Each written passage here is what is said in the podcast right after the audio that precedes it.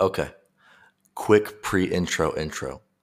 This is a super exciting episode for me, so I was kind of tripping over myself when I was talking to him. This is my first interview, my first guest on the podcast. His name is Scott Edwards. He's a really cool dude.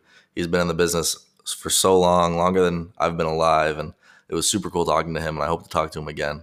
But it kind of got a little messy at the end with me trying to find a good segue into ending. So I just wanted to make sure that I reiterate that if you want to check him out, please go check out his podcast. It's called Stand Up Comedy, your host and MC. He's also got a website by the same name. So please check him out. He's cool. He's got a lot of old comedy stand ups from the early 80s to 90s. Uh, and he'll put those on his podcast, and you can listen to them just the straight audio as they were. He also interviews a bunch of the old celebrities from back in the day that weren't so big when they were w- working with him. But as they gained fame, he was able to see them come up and to be that kind of platform that people use to elevate themselves is super cool to me. I think it was a great conversation. And I know the audio was a little rough because it was actually a phone call. It's a conference call that I used. Uh, but I figured out a way to use my mic in it. So I am a little like rough throughout it. My voice is getting super loud at random times. So I do apologize for that. Please stick with me. It's my first uh, guest, first interview. Super excited for it. And there's not really a good time for me to throw my my commercial sponsorship in there. So I'm gonna hit you with it right after this. So don't get scared of this is for the money. Okay, I know I've, I've heard about a bunch of y'all. Oh man, when you scream, it really gets me. Just just stick with me. Okay, I gotta put it in here. so please, like I said, go check Scott out. He's great. I hope to talk to him again, and I hope you all enjoy the episode. Peace. Good morning, good afternoon, and good night. My name is Zach. Welcome to the Lightheaded Podcast. Today's a very special episode, one to go down in the history books of my legacy. We have our first guest. He's a lucrative businessman who owns many comedy clubs and other businesses.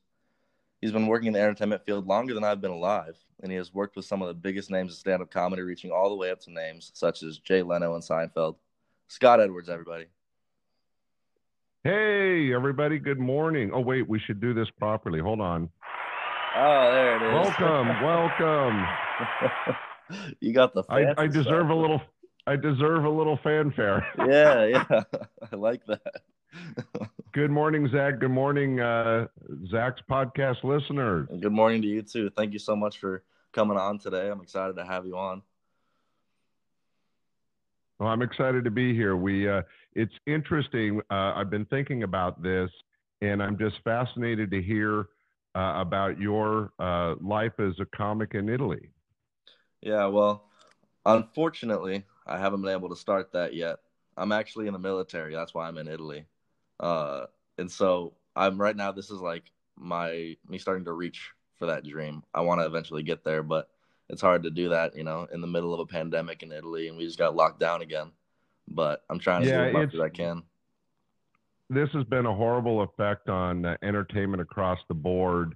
I uh, talk to professional entertainers uh, weekly, and the slowdown, or it's really not a slowdown, the shutdown of the entertainment industry has just uh, been hard on everybody. And, and I think that's uh, not only hard on the entertainers, but hard on the audience. I mean, people just can't get out and escape their life. You know, uh, entertainment's all about escapism and you know you don't worry about your bills you don't worry about uh, your work you, you get away and you watch a movie or you see a comedy show and we all need that escapism in my particular field stand-up comedy is particularly in tune to that because what's great about stand-up comedy and zach you're going to find this out when you get a chance to uh, start hitting the stages it's a true interpersonal relationship between the entertainer and the audience. It's one of the few entertainment formats where you get an instant response from your audience. Right, right.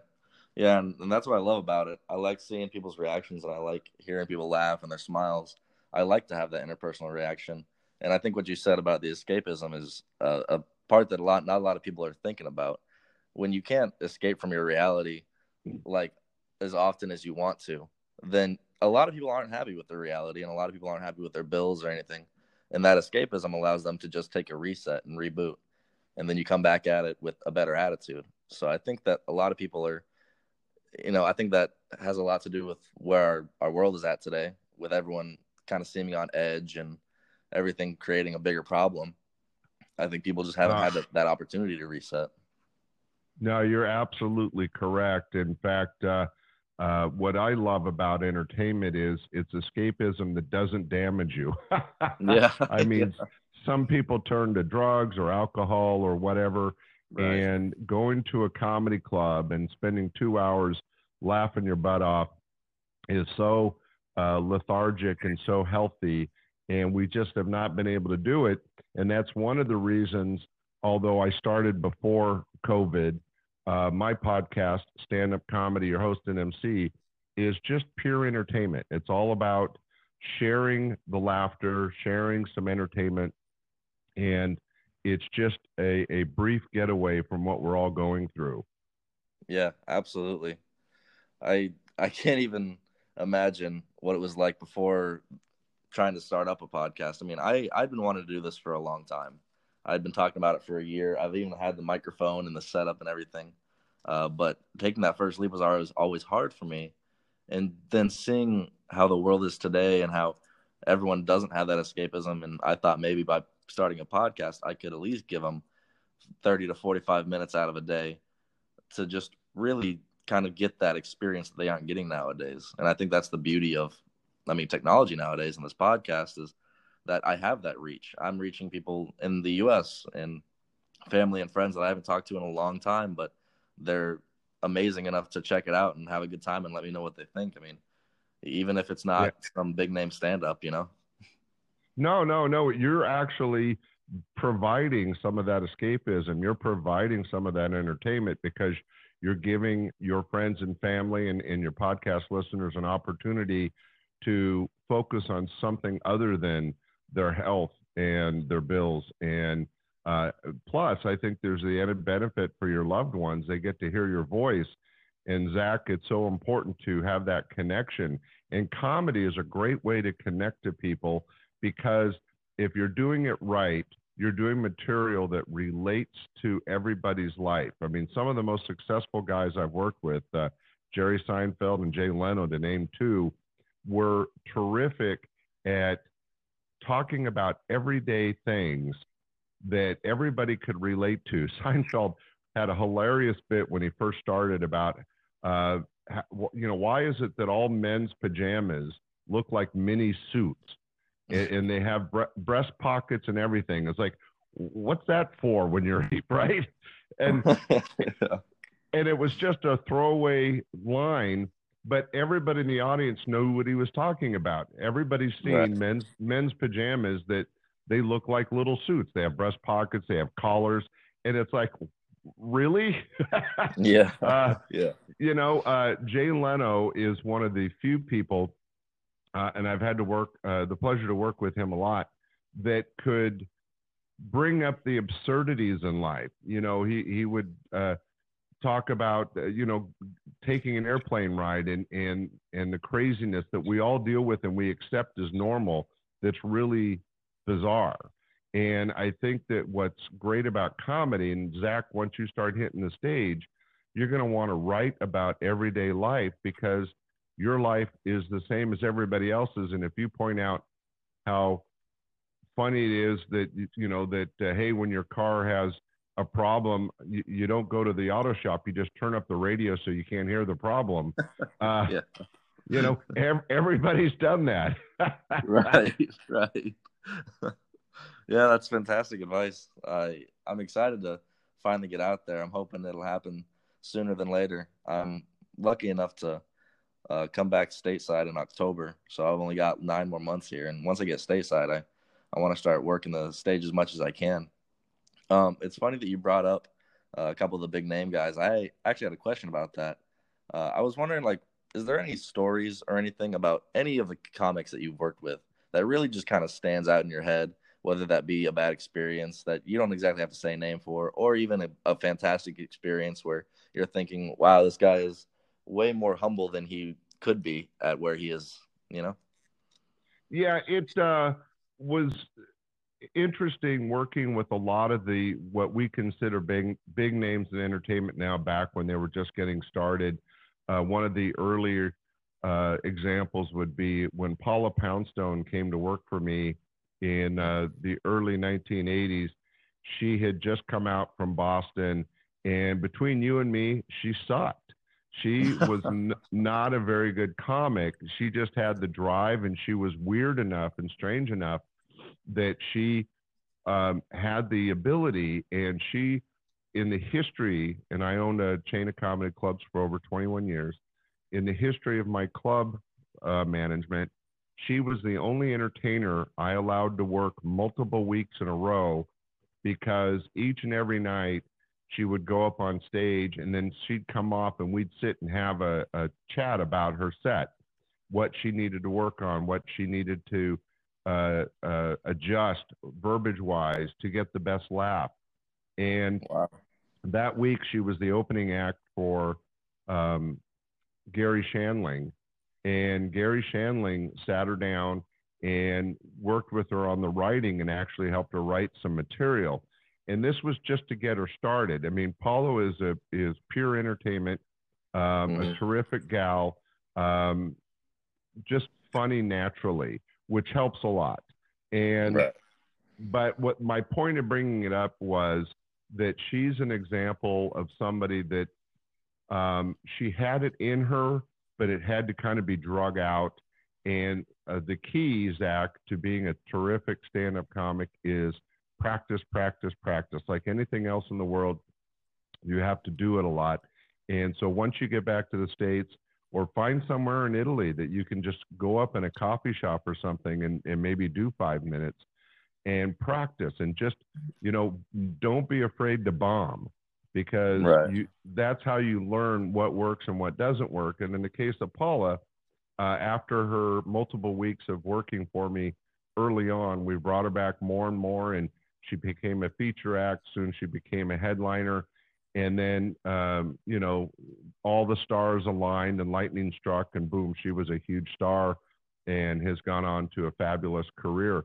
But uh, um, that's just a, a, good big name example. But that happens to comics uh, every day. That if you right. put in the work, if you put in the work and you you write about what the audience can relate to, uh, it can really take you somewhere. Right. That's that's amazing. I mean, to even think about putting that much time in and having people like you and and everyone else that had helped E. Paula in this case, that's fantastic to have those kind of people around you that are willing to take that extra time and that time after work that you sit down and you work on it. I think those are important people to have in your life and I think that's like the key to success is to be able to have the people that you can kind of bounce ideas off of and they can be honest with you whether or not yeah i don't know that that joke kind of sucks or yeah this one's going to kill. I think that's super important especially in this business. Yeah and i think you'll find it's a it's a community uh, like a lot of other the entertainment industry. You know jugglers hang out with jugglers and magicians hang out with magicians. Comics are comics are a community and there's a few prima donnas that uh, think they're too good to uh, to interact with somebody. I will tell you that uh, uh, somebody like Jay Leno, who is hugely successful in so many ways, loves the industry, loves what he does. He still goes out and performs every week on stage, and he always treats all the other comics, whether they're a brand new newbie or someone that's been in the business 10 years, like a peer and wow. that is that is really great. Now, I, there's a few that I could say that wouldn't do that, but right. uh, in general, it's a community, and everybody tries to support everybody. Um, yeah.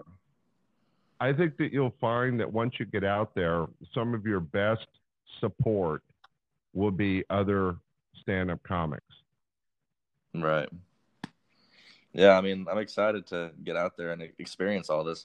To hear that people with the kind of success that Jay Leno has and all that, where they still love the community to where they want to be a part of it is fantastic to hear about because that's something that I've always been worried about. It's like, well, what if I'm trying to be involved with somebody and they think, oh, well, why would I get involved with this guy? He does nothing for me.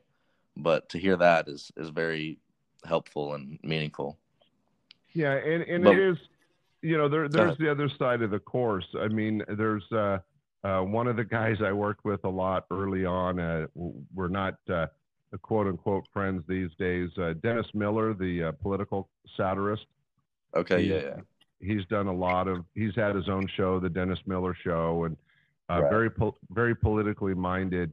Um, he's a very funny guy and very smart and very sharp, but he is uh, not the kind of guy you want to approach after a show. He, right. he just okay. he just thinks he walks on water. But you know, uh, he's earned it, and and he's good. So that's his prerogative. I, I don't appreciate that attitude, but it's out there. Right, right. Yeah, I mean, there's just some people where you just kind of let them do their own thing, and maybe it's even better for the community that they're not exactly spreading that kind of toxicity within it. Yeah, it's but, uh, it's always better to try to be positive and be supportive. Um, the other thing about stand-up comedy, Zach, is that it's very personal. In other words, mm-hmm. um, you could tell a joke about your experience in the uh, military, and there right. could be another guy that does a material about being in the military, but because you're coming from a different point of view, it all works. So, right you know, and and that's something that you should lean on. You want to lean on what's called in the business your hook, and that mm-hmm. is material that's um, personal to you that other people can relate to. You know, every audience that you ever get in front of is going to either have been or know somebody that was in the military. So if you can point out the uh, weirdness and the craziness of working for the government and being in the military, uh, right there, right. You, have got a stool to stand on. Yeah, that's that's great. That's a great idea, and that's something that I hadn't really thought of. Where, I mean, even if somebody is making the same kind of topics and subjects that you are, it doesn't mean anything if you have your own personal take on it and your own stories with it. Um, with that, I was wondering, what are some struggles in the stand-up and comedic industry that not a lot of people would know about, whether that's like backstage or trying to write jokes or maybe just bouncing it off each other? Well, I would say for anybody that's interested in the industry, you have to be. Uh, I mean, everybody in comedy, let's just be honest, is bottom line insecure. Uh, right. We all have something wrong in our head that uh, we're insecure and we're looking for the love and adoration of an audience to make us feel good, uh, me included. And what's challenging is to really get good, to really be a success. And we can name drop all day long, but uh, you have people like George Wallace, who's been in the industry for 50 years, or somebody mm-hmm. like uh, uh, Steve Smith, who's been doing it for 30 years. There are people that uh, put in the work.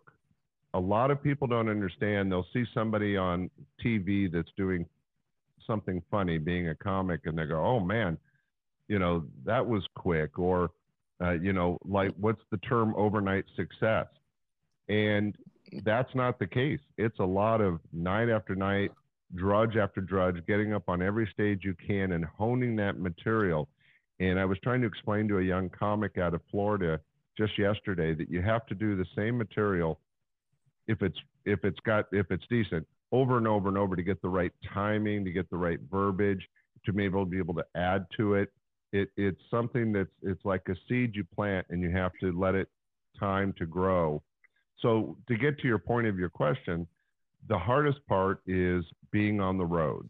It's the time, yeah. being patient, the time it takes to create an act, whether it's five minutes, 15 minutes, of material that an audience is going to want to hear, listen to, and laugh at. And uh, I'll tell you something interesting. The first 15, 20 minutes that you get together as a set is so difficult. But once you find that magic rhythm, and once mm-hmm. you find your voice as an entertainer, Jay Leno, I'm not kidding. I produced uh, two different uh, concerts with him with over 2,000 people, sold out concerts. I'm not wow. kidding. He did two and a half hours straight material. I Jeez. mean, you know, uh, the the first time I had him, uh, the opening act was uh, Yakov Smirnoff, uh, the comic wow. from Russia, and he mm-hmm. only had to do 15 minutes, 20 minutes because even though he could do more, but because Jay commanded and, and could utilize that much stage time, and even though that's a long time to sit and listen to one person, nobody in the audience left. They were laughing from beginning to end. It was it was just so amazing to watch. Yeah, that ability to really hook people into your stories and make it interesting the entire time is something that I think not a lot of people can do very easily. And like you said, you have to put in that practice and that time and the, the verbiage, and that's where a lot of people don't understand the struggle. Where you're not always you're not always going to be some overnight success because there's really not that doesn't exist. Like there's always time after and before that you're trying to do all this stuff that not a lot of people are thinking, oh, that's just so easy. I could be a comic. I could stand on a stage and make people laugh. And it's not about making one person laugh. It's about making an entire audience laugh at the same joke, no matter how you tell it. And a lot of people don't realize that's where the acting, the term acting comes in, because uh, you'll see a lot of comics become actors, and you go, well, how are those two relatable? And the answer is, if you're doing the same joke night after night you want to present it like it's the first time you ever thought of it, and that's acting, right? right? Yep. You don't you, you don't want to go up and drone on some bit that you've done 10 times to make it sound like you've done it 10 times. You want the audience to think, wow, I just thought of this just for this audience. And yeah. that's where you're acting and that's where you develop that uh, uh, persona. I, I wanted to explain real quick. You brought it up the overnight success and how you have to work. Um, mm-hmm. I am a, a, close friend of Dana Carvey. And Dana had started work. He was out of the Bay Area and he started working for us uh, early in the 80s. Uh, we, we got very chummy. He actually used to be in a band with his brother, and they came up as a full band and worked my club. He would do a comedy set, and then his band would uh, they would play chopping broccoli and a, and a the McDonald's song. Uh, I'm sorry, the Burger King song. I want to get it right. Uh, things that ended up on Saturday Night Live, but he was doing them on a, my stage um, uh, years before. And what wow. was interesting was he was just a road comic that had uh, gotten a few opportunities. And uh, one night after a show, we had uh, all got together and we were uh, four or five of us sitting in a jacuzzi having uh, some drinks. And he had just gotten the call from Saturday Night Live asking him to come to New York to audition for the show.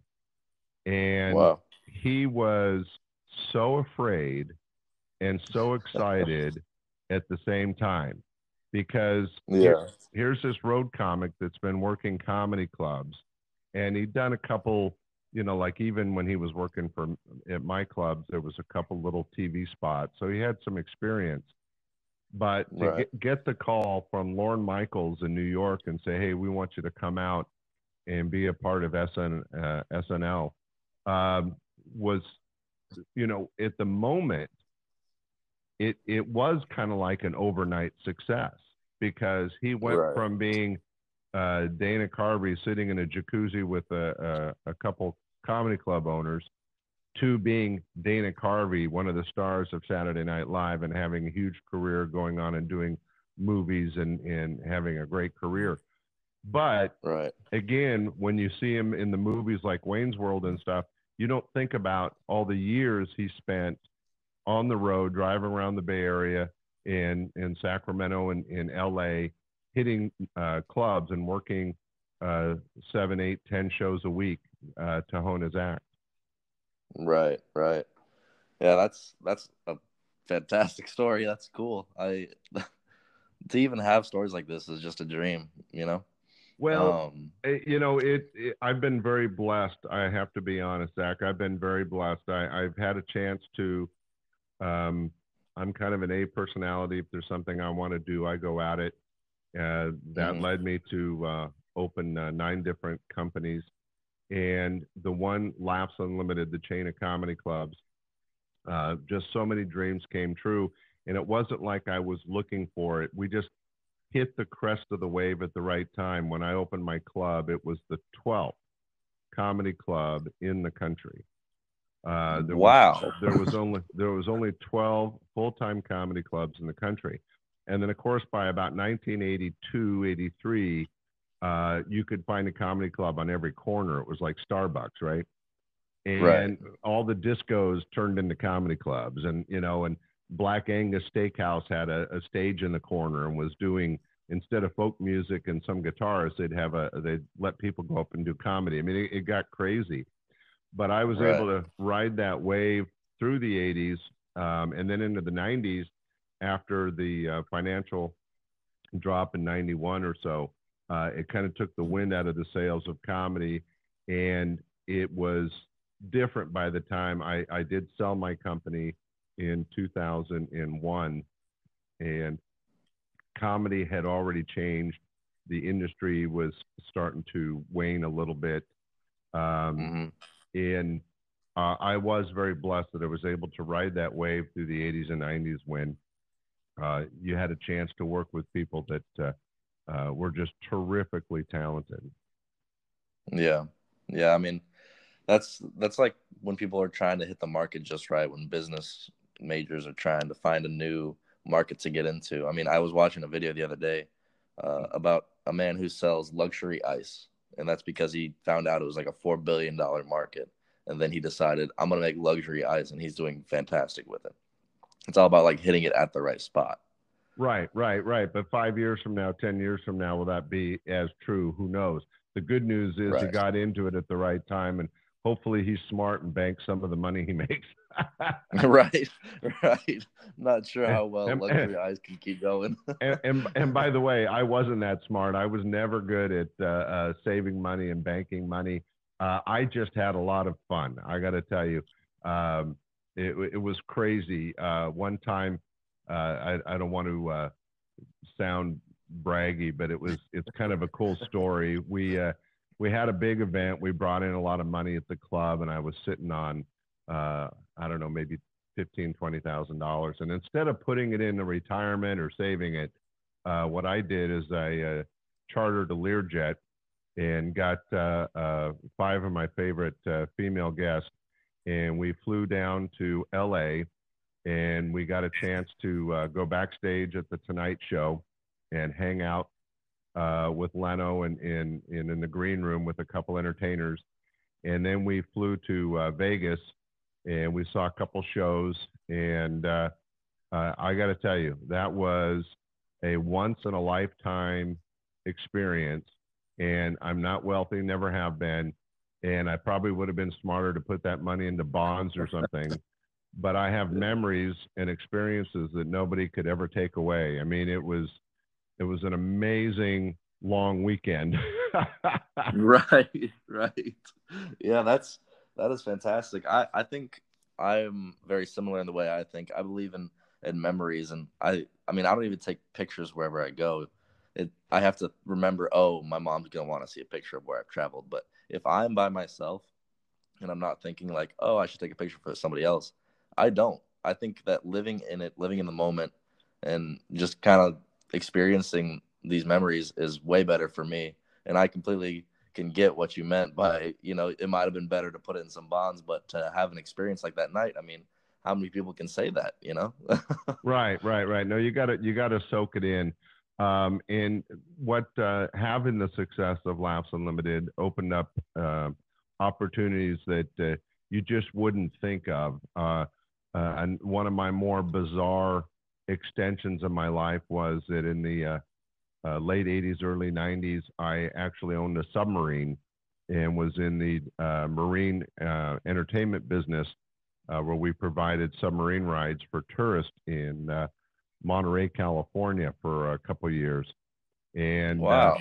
you know, how many people can say they owned a submarine, right? right.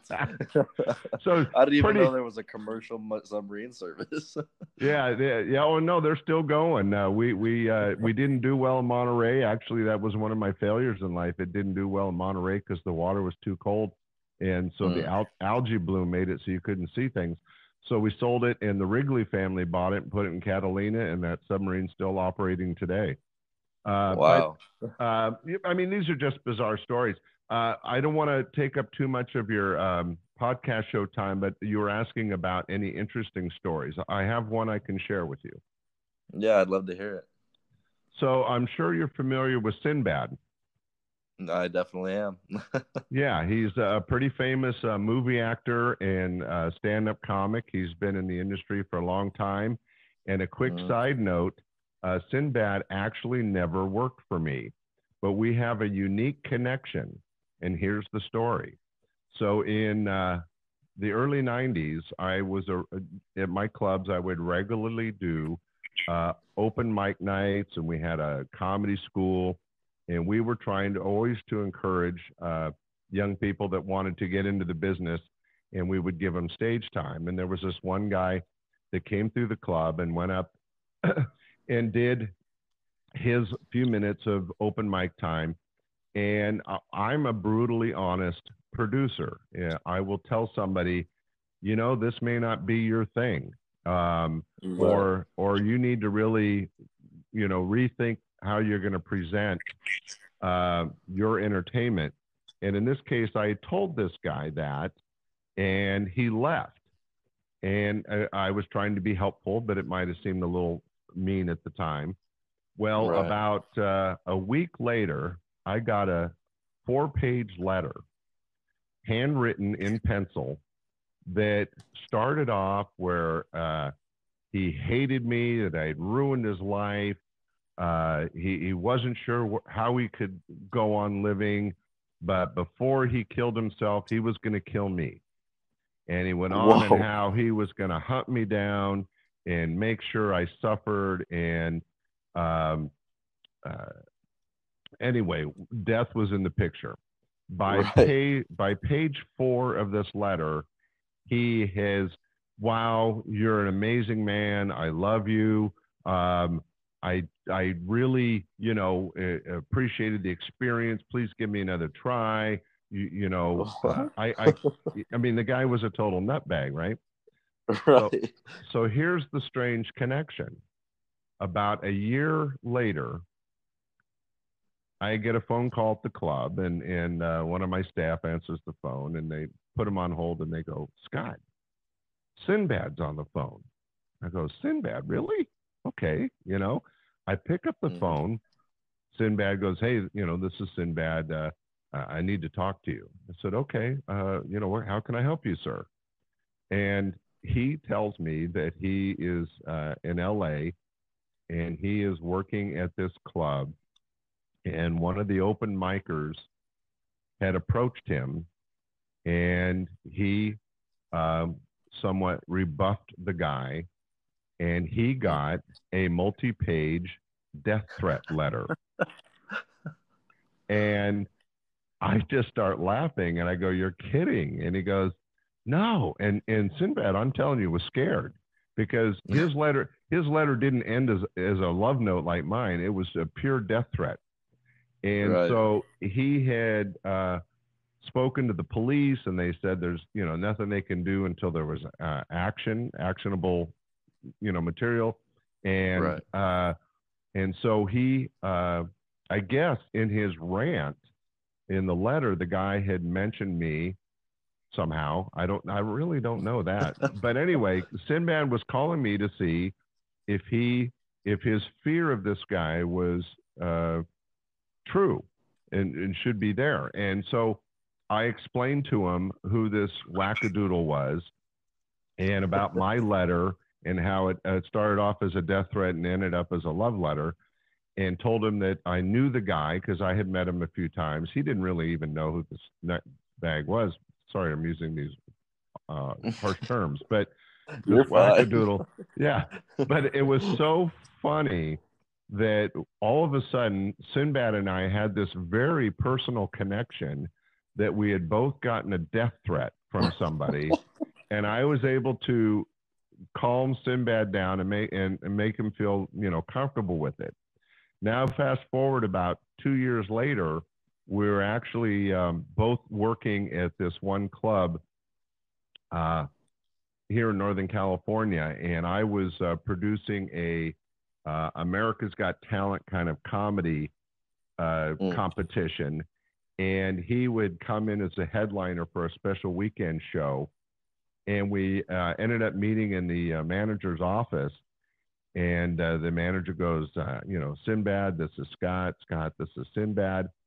And I go, no, no, Sinbad and I have a connection. And Sinbad looked at me kind of funny and I go, yeah, yeah, we we get we share uh, a death threat. And Sinbad goes, oh my gosh, it's you. Oh, and we sat and we sat and talked for about half an hour because we had, you know, we relived the experience of, of getting a, a mutual death threat from this guy.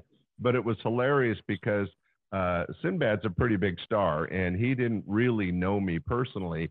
And as soon as he realized who I was, we were best buds. it was it was uh, one of those really bizarre things that sometimes happens in life. Right, shared experiences bring you closer. exactly. that's that's crazy. um, I wanted to get one more question from you before I let you go today. Um, I was wondering, how do you think that like comedy and stand up as a genre has evolved, especially with today's kind of social climate that seems to be where people can kind of you you know the cancel culture type of idea, right? Yeah, so like no. the comics are afraid to push the boundaries, I guess. Yeah, it's uh, it it, it is a little sad. I, am uh, a lot older than you, and I've experienced this uh, the world of comic entertainment for several decades, and it was different in the 50s and 60s and 70s before the big comedy boom, and then it was it was uh, very mainstream. And and if you were a good comic, you could get a sitcom in the 80s. Um, to the by the time uh, the late 90s came around, um, it was harder for entertainers to uh, you know there was there was really no overnight successes. It was it was getting harder and harder. You couldn't even get on the talk shows anymore. There was a lot mm-hmm. of bitterness, and the the whole attitude of America was changing a little bit, and that was one of the reasons I sold and got out of the business. From that end, I mean, I stayed in the business, but not as a club owner. Right. And um, the, the short story is that I think comedy went down a very harsh path where, in order to try to uh, get attention from an audience, instead of doing it by being funny, uh, wannabe comics or even comics went to more of a shock comedy, shock oh. material. And you uh-huh. ended up hearing the F bomb over and over and over with no reason. I mean, I'm not a prude, I don't care about that. But right. if you're saying it, you know, I went to the frickin' store to get some frickin' bread because I was frickin' hungry. That's not yeah. funny. You're just trying yeah. to generate a reaction from the audience that'll titter or laugh because they're embarrassed for you that you're uh, uh, swearing for no reason. There's no material there. But some people think that was entertainment. Well, it got harsher and harsher to the point where some of the comedy I hear today, and I don't want to influence you, you got to be yourself, but they mm. seem so angry and pissed that they're they're rude and and uh, dismissive of the audience, much like our government. You know, they they um, they're not paying attention. They're not trying to relate. They're just they feel like I want to share my angst, my anger, and I'm going to do it in the rudest, crudest way. And people right. people are mistakenly think that's entertainment. The the yeah. days that, that I worked in, like I was mentioning, all these entertainers, Will Shriner is another one that they could talk about everyday life and make it funny. You don't have to swear. That doesn't mean you couldn't throw in an F bomb if it really sold a bit, but mm-hmm. it, there's a purpose.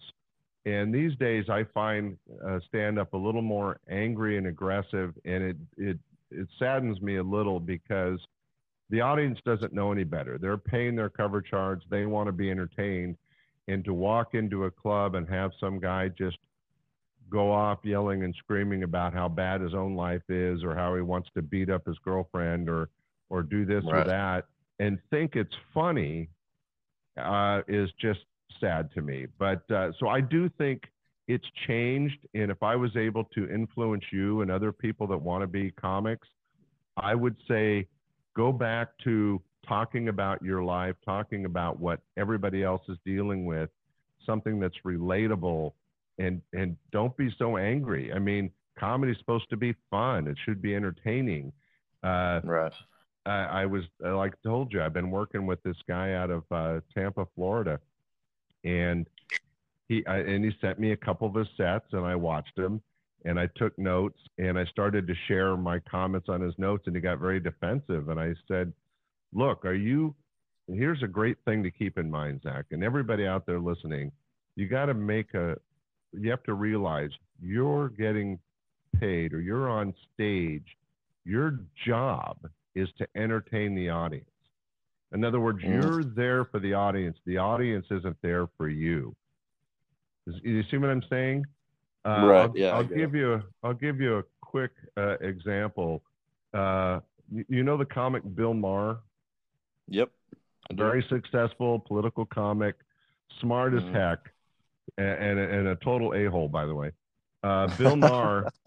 Bill Maher was working for me. He'd worked for me a couple times, and and one time he went up on stage. It was like a, a Tuesday or Wednesday night, and he's doing his political stuff, and he's like halfway through his set, and the audience isn't laughing because he's talking way over their heads. He's throwing out names of politicians in D.C. and and and making comments on political stuff that the audience didn't one didn't know and two didn't care about and he stopped in the middle of a set and said, "You know what? You're all stupid, and I'm smarter than you. I'm out of here." And he walked off What? stage. What? And That's I was insane. so pissed. I fired his ass on the spot. I sent Yeah. him home. Absolutely. I paid him for the two nights he worked. I didn't pay him for the week, and I sent his ass home. And I never worked with again, him again because he forgot the golden rule. He was getting paid to entertain the audience. They had Mhm. paid to hear him entertain them. They didn't pay to get insulted. They didn't get Right. paid to get talked down to. They paid a cover Right. charge. They had an expectation to be entertained. And his arrogance was deafening. It was it was so sad to see him. Uh, and he was a smart guy. He's a smart guy, and he and he knows how to use his words. And he was insulting. Yeah, he he he was rude and insulting, and, and then and then quit doing his job. He walked off the stage halfway through the set. To so for me, that was unacceptable, and he was fired on the spot. But Yeah. Absolutely. my my point of the story is, uh, Zach, if you get in the business, use you know talk about your life, make it relatable, try to make it fun and entertaining to your audience, but um, remember that uh, you're there to entertain them.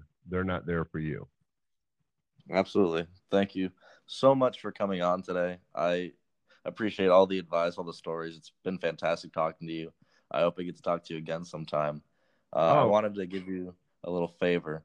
Uh, if you want to do like 30 seconds to a minute of you just any anything that you wanted people to follow you on, find you on, listen to your podcast, uh, I'd like you to just talk about it. You know, let people know.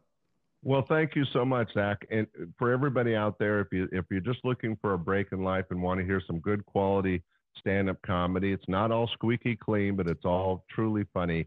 Uh, check out my podcast. It's called Stand Up Comedy. Your host and MC, and there's a website www.standupyourhostandmc.com, and check it out. It is pure fun. I get a chance to. Uh, do pure comedy sets that I recorded back when I, I did a couple, I produced several TV shows and concerts, but all those years on stage, I recorded a lot of it. So I have a lot of great material. And then I also get a chance to interview some of the comics that you'll remember from the 80s and 90s, uh, including people like Will Shriner, um, excuse me, George Wallace, um, and, and others. Um, I'm having a brain fart. Uh, but anyway, check it out. And uh, there's some great entertainment on there. And again, there's it's just entertainment. There's no social uh, point to it. You're right. right. Let me add one last thing. Uh, you asked about what's it like with this social climate, and I think mm. it's uh, not good. Uh, I think yeah. that everybody trying to be worried about one person's uh, emotions or, or, or, sensibilities is not the way to get through life. Uh, we can't. Uh, stand-up comedy is the last bastion of free speech. So mm-hmm. whatever you decide to write about, whether I would like it or not, the point is you have the right to say it. And if you offend somebody, that's their problem, not yours. Right. Right. Yeah. Sorry, I didn't mean to get on a that. soapbox. I didn't mean to get on a soapbox, but I, I hate the fact that people are, are so afraid of, of hurting the sensibilities of, of one person. If you're entertaining 100 people and you piss off one person, you're still doing your job. Exactly. Yeah. I, I'm really happy you said that. I think that a lot of people nowadays are too worried about other people and not worried about themselves and just enjoying their own life. I think everyone is trying to fix everyone else's problems when it's not even that a problem for the other person. It's like it's like the social injustice thing where it's everyone's got to stand up for somebody who doesn't exactly need to be stood up for when they can stand up for themselves, kind of thing. Yeah. Well, I wish you a lot of luck. Uh, I I I got a sense of your personality. I think you have something to share and uh, when when you start hitting the stage, you give me a call and and I'll, I'll walk you through some of those early times. Awesome. Thank you so so much for coming on again. Everyone, oh, thanks for having me on the show. Check them out. Yeah, absolutely. I hope to talk to you again soon, and I will definitely hit you up when I'm hitting the stages. All right. Everybody, have a great day.